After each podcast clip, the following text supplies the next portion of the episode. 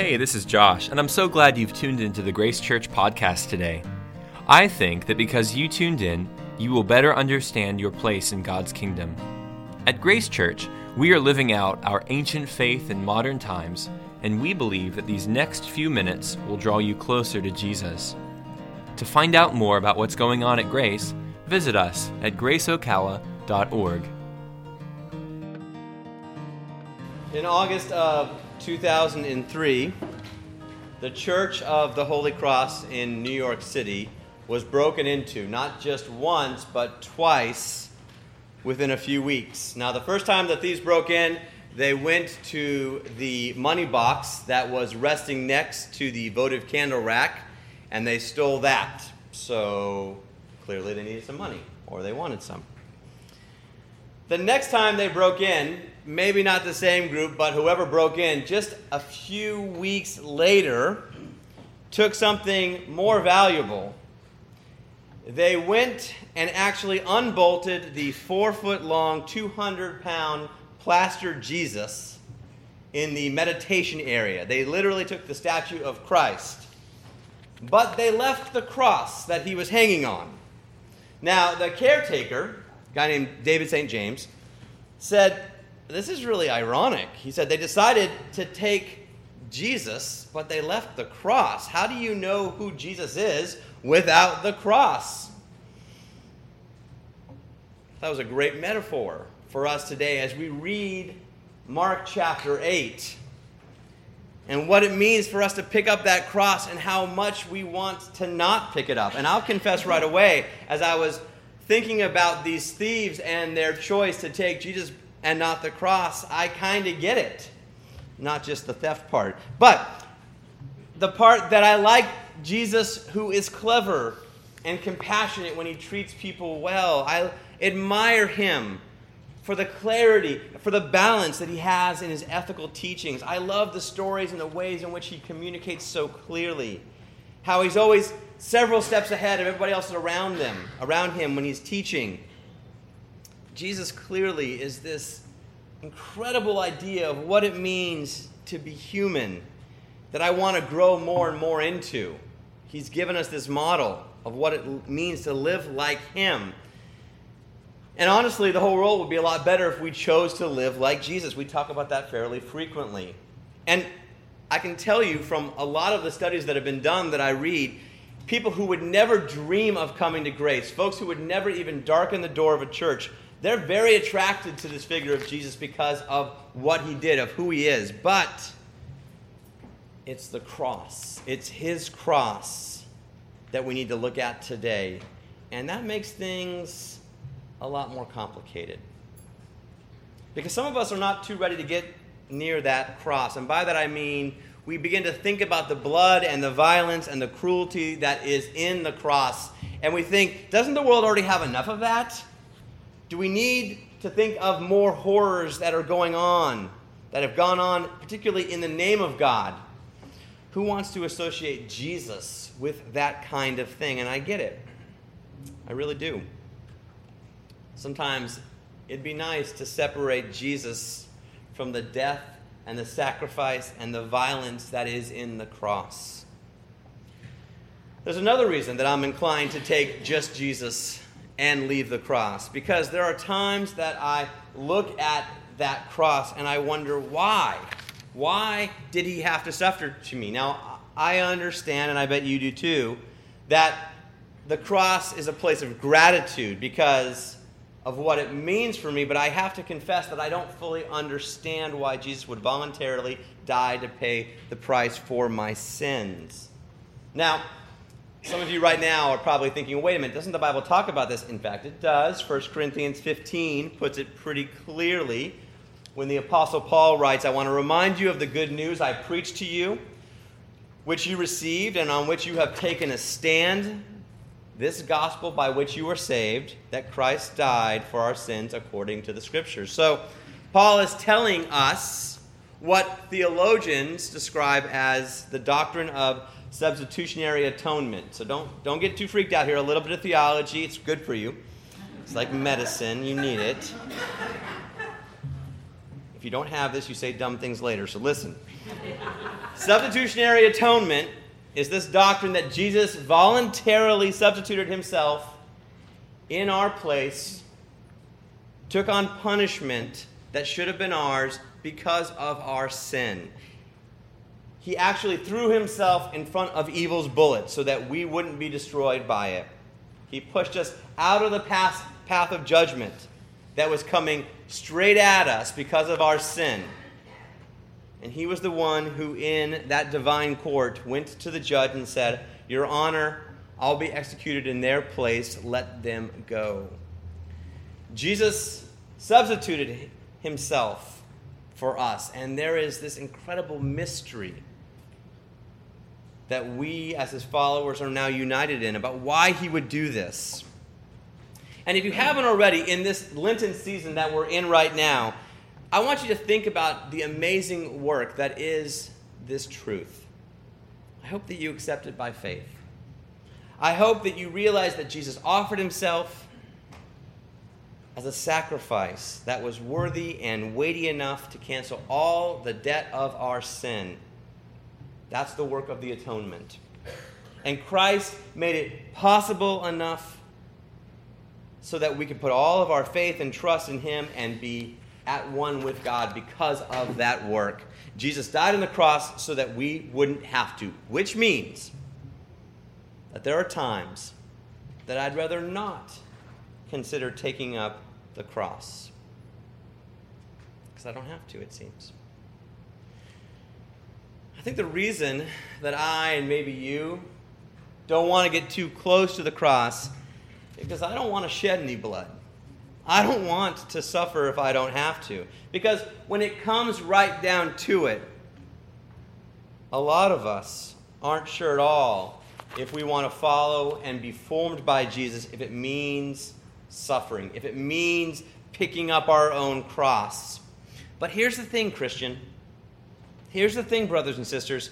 Following Jesus does mean that we have to take up our own cross. That's what he said in Mark 8 today. Forgiveness of sins and the blessing of eternal life come through accepting what he did on the cross and embracing even more fully the fact that to be formed into his image and to know that abundant life that he's offered us comes through taking up our cross.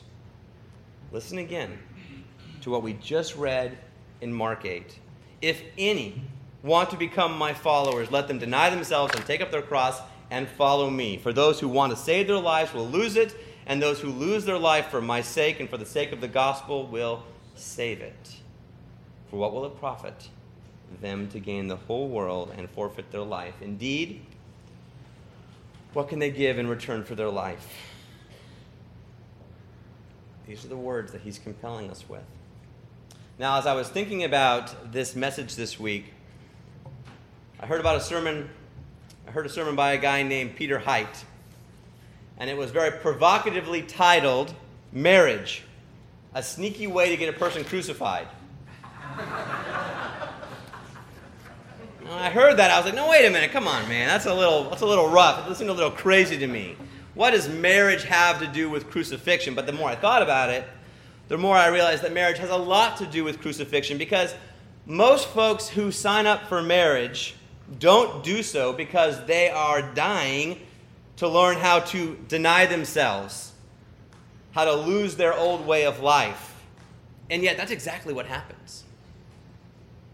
When folks are getting married, they don't typically go in thinking, you know what, I'm so glad this is going to be so hard. Thank goodness that all my character deflects and all my flaws will be displayed before someone else and they can say really mean things about them. I can't wait. And yet, that's what happens sometimes in a healthy marriage. I've done a lot of pre marriage counseling. And yet, nobody I've ever counseled has gone into marriage or any other covenant in life because they're eager to suffer. Why would they? Why would you? Who is eager to suffer? It's like having the summer for, the, the logo for a summer camp be a giant mosquito. Awful. But when you listen to the way of Jesus, that seems to be his way. This is what he says in lots of other places than what we read today. Turn the other cheek, pray for those who persecute you. Forbid yourself from not only touching lustfully, but from looking lustfully. Visit criminals in prison. Not don't visit the innocent in prison, visit the criminals, he says. Give money to the poor, the needy, and the broken, and then trust that God will use it even if you think you can use it better. This is a very demanding way of life. It's hard, it's challenging. And yet, that's exactly what Jesus is calling us to in Mark 8. A.W. Tozer, a Christian author and leader who I respect and love to read, was very concerned about the generation that he was a part of, that they would lose this battle, that they would not choose suffering. And actually, he was writing in the 1930s and the 40s. So see if his words still fit for today. You tell me. He wrote this We live in a spiritually troubled time in history. Christianity has gone over to the Jingle Bell crowd. Everyone is just delighted that Jesus has done all the sorrow, all the suffering, all the dying, so that we don't have to. 1930 and 40, I don't know if it's a whole lot different today. Instead of being ashamed of his words, instead of trying to domesticate Jesus' teachings, instead of avoiding the pain of our own cross, I think we need to embrace it. By the way, this pain avoidance, it's not a new way for Christians. St. Augustine, maybe you've heard of him, 5th century AD, he wrote this. Sounds like this is from today. It is necessary to die, but nobody wants to. We want to reach the kingdom of God, but we don't want to travel by the way of death. And yet there it stands saying, This way, please. So, why is it so important that we take up our cross? What does the Bible say? Well, here's what it says We take up our cross so that we may live more fully. So that we may live more fully. When Jesus called us to die to our old selves, it was so that his self, his heart, his soul, his mind, his strength would be more fully alive in each of you so it's not just about giving up yourself, it's about allowing Jesus to be more fully present in you. And today's gospel reminds us not to trade down in life when we foolishly think we're trading up. We got to stop buying into the gain the whole world mentality. That's the rage of every century. Because every time we do that, we forfeit our own soul. We miss our shot at a real and renewing life instead.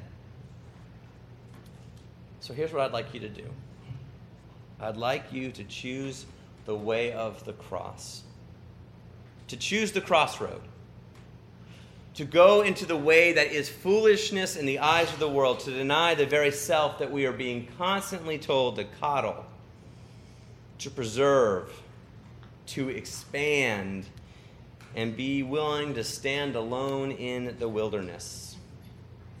Be willing to embrace the very thing that will make your life harder, harder so that you can know Him more fully.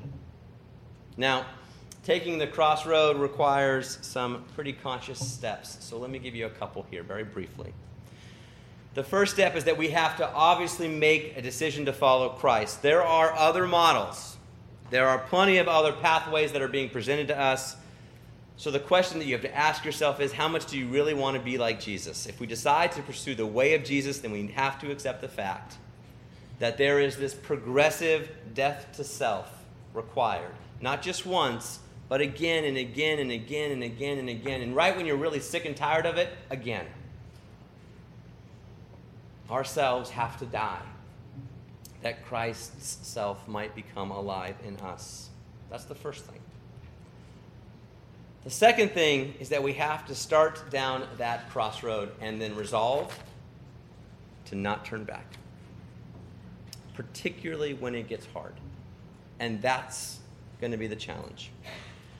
Because you see, in Jesus' day as today, crucifixion, crucifixion isn't quick, it isn't painless. The outcome is good, but it takes time. So, what you have to decide is is this life, this new life in Him, is it worth it? And when you make that decision in your mind, you stick with it. Now, as I was thinking about what that looks like in our world today, I couldn't help but be moved by Billy Graham. He passed away this week at age 99. And I don't know if you've looked at any of the stuff that's out there. We sent you an email this week about his life that Christianity Today put together. Really terrific stuff. And I was reading various stories about him. And I came across this really neat story about him and his daughter Anne when she was 17. Actually, it was a story that she wrote. When she was 17, she was involved in a, in a car accident. She had been speeding, going too fast, down the mountain road in North Carolina by their house, and she ran into their neighbor, Mrs. Pickering. Now, Anne, like a lot of 17 year olds, was afraid of her dad, and she didn't want to tell him about the accident. So, she did the only logical thing she could think of. She didn't go home. She stayed away from her house as long as she could. But then eventually it was time for her to go home. She had to, so she thought, okay, I'll go home and I'll sneak in. I'll go to my bedroom. Maybe he won't see me. Maybe he won't miss the car. You know, 17 year olds, they're not always thinking things through. She starts going into her house, sneaking to her bedroom. She runs into her dad in the kitchen. There he is. And this is what she wrote about what happened next. I paused for what seemed a very long moment, frozen in time. Then I ran to him. I threw my arms around his neck. I told, my, I told him about my wreck, how I had driven too fast, how I had smashed into our neighbor's car. I told him it wasn't her fault, it was all mine. As I wept on his shoulder, I said, he said four things to me. And I knew about your wreck. Mrs. Pickering came straight up the mountain and told me about it. I was waiting for you to come home and tell me about it. Two, I love you. Three, we can fix the car. And four, you're going to be a better driver because of this. You see, brothers and sisters, sooner or later, we're all going to be a part of a wreck. And we think that wreck is somehow a bad thing, that it's, a, it's wrong, and oh God, why did this happen? Why are you doing this? But instead, it is this place where we can resolve again not to run, not to hide, not to turn back to our old habits, instead, to embrace the difficulties of those moments, remembering that our Heavenly Father knows what's going on, still loves us, he can fix this and will grow us because of our wrecks. So, where are the crossroads for you? What needs to be crucified in you today? What needs to become dead and buried? At what intersection do you need to make that conscious choice to remain in the company of Jesus? And to know the fullness of his life? Or will we continue to be like the thieves from the first story, stealing Jesus but leaving his cross? I'm here to tell you, brothers and sisters, there is no such thing as a crossless Christianity. It doesn't exist. So the choice is before you today. I want you to choose the way of the cross because I want you to know him in his fullness. So let me pray. Father, we thank you that though you could have forced this cross on us, you haven't. You have given us a moment, an opportunity for us to, in fact, pick it up on our own. And I pray, Lord, for whatever crosses the folks here today are bearing, for the, the places of suffering that they are, that you would remind them that this is a place of redemption, that you aren't causing this suffering. You aren't making them to be in this pain because you get joy from it, but because you want them to know you fully and to live more like you. And I pray, God, that we, we would stop just thinking about ourselves, that we would stop trying to do life the easiest way. Thank you, Father, that you embraced that cross, that you showed us how. And because of that, we are whole. Help us to live that whole life today. In your name we pray. We're so glad you've been a part of our conversation today. Our prayer is that you will take what you've heard and bring it to the Lord with the question, What would you have me do? To find out more about all the good things that are happening on our campus and how you can get involved, feel free to follow us on Facebook, on Instagram, and on our website, graceocala.org. Go in peace.